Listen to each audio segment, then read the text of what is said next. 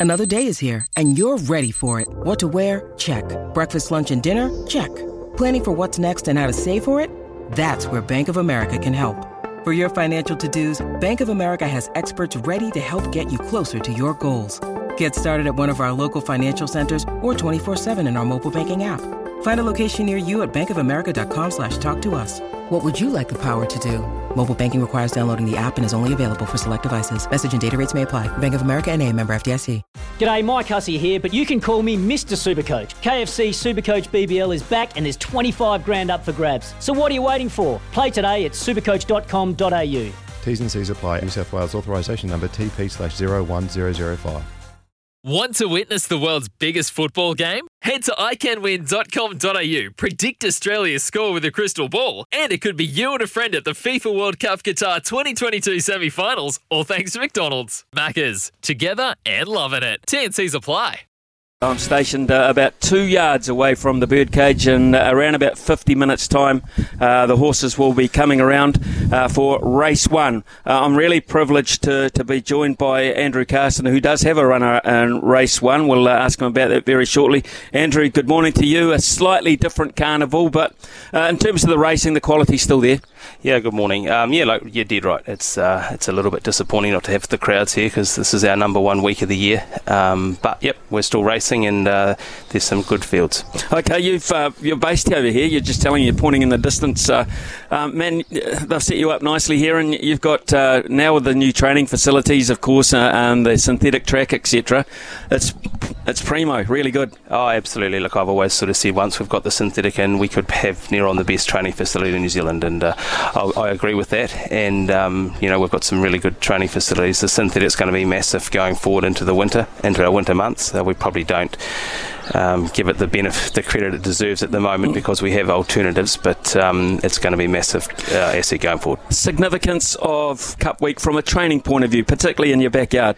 Um, yeah, look, it's. Uh, it's always strives to, to win races at Cup. We will do. Um, the money's up for sure, and uh, it's on our back door. So, mm. yeah, look, really uh, looking forward to the rest of the week.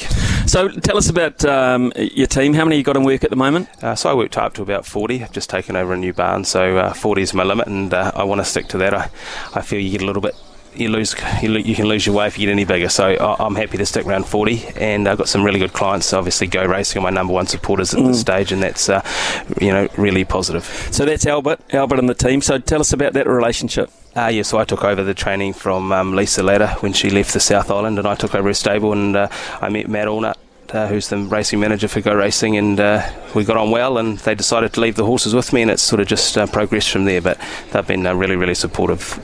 I often wonder when you, you look at the, the big the really big trainers like uh, Chris Waller, etc., whose success is undoubted, of course, how they get to know their horses over when they've got so many over so many different venues.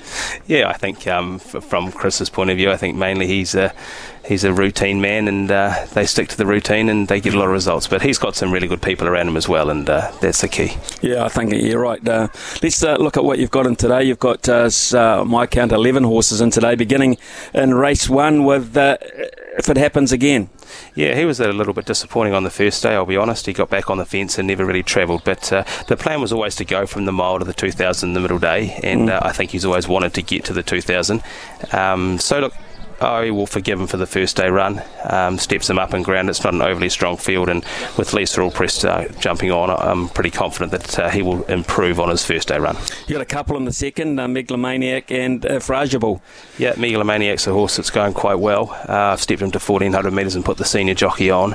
Uh, he'll be positive from the gate, and uh, he's definitely an each way chance. And if Fragible uh, scratched her the first day, she drew 23. I felt this was just a better option. She's drawn good. she'll be positive from there and she's definitely a top three player too. And uh, pretty uh, pretty well liked in the market as well. As is uh, La Cofradia in uh, race three, six uh, sixes and twos at the moment. Yeah, so she went really well the first day. She got back from a terrible gate, and uh, she's not an easy mare. She's taking a little bit of time, um, bit of pretty green, but uh, mm. she's learning her craft. I've just decided to go back from the mile to the 14, just to hope to get her off the bridle, and uh, she's got a good turn of foot, so she's definitely a good chance. I've got Diceland in that race as well. Uh, she was disappointing last start, but uh, I'll forgive her for that. She did quite a lot of work, and we've just freshened her up and brought her back to 14 as well. But uh, La Cofradia definitely the best of those two. Okay, uh, one of the features today, uh, Andrew, is uh, of course the Valachi Downs uh, Canterbury Breeders' Stakes, uh, of which you know how to win. You won it a couple of years ago with uh, Ticket to Ride, so you've got representatives in that. Yeah, three runners in this race. I think Severine's really well placed here. She's. Um, she's third, uh, fourth up for the preparation, and she's been running in uh, sort of Hasbro Miss Tycoon Rose form um, in races that she probably couldn't win. She drops back to the fillies and mares uh, from a good barrier. And uh, I think she's she's really uh, she's right in the race. I'll be honest. I think she should probably settle just behind the speed and um, get every chance. Um, pull your socks up hasn't her form doesn't look that good, but again she's in races she probably couldn't win at uh, shorter trips. Unfortunately, a sticky barrier, so she's going to need some luck today. And Tamahini's a reasonably new horse to my stable. Um, didn't send her down with this race in mind. Uh, her first start, again, a race she probably couldn't win at 1200 down the chute. Uh, she was off the track and just, just ran out of puff. So we'll ride her quiet today up to the 14. She's a chance as well. Well, you get to have uh, maybe a cup of coffee and a, a, a bit of a chat between uh, races six and nine. And then actually, someone texted in this morning and tipped uh, uh, Oh Jessica to us, uh, along with Melody Rocks uh, in the ninth. Yeah, a couple of new mares to my stable. Um, Melody Rocks is a pretty fast mare. She's gone good races down the dog league at uh, Trentham, so I'm hopeful she can do the same at Riccarton. Um, she's first up without a trial, but she's pretty fast mare and got a good gate. So yeah, I'm I'm happy. I'm interested to see her go, but I'm happy with how she's going. And oh, Jessica trialled really sharp the other day. Uh, didn't ask a lot of her, and um, she was very good. Um, Sticko's always sort of said to me, "We'll plan with this race first up," and uh, we've got here in good order. We've got a tr- pretty average gate, um, but look, we're going in the chute, so with a three kilo claim, she's definitely a chance as well. But just learning about those two. The feature of the day, of course, uh, is always uh, on this day anyway, the Coupland's Mile. I think it's the 17th running uh, with uh, Ray's uh, name associated to it. Uh, you've got uh, one of the very fancied horses in this and has a bro.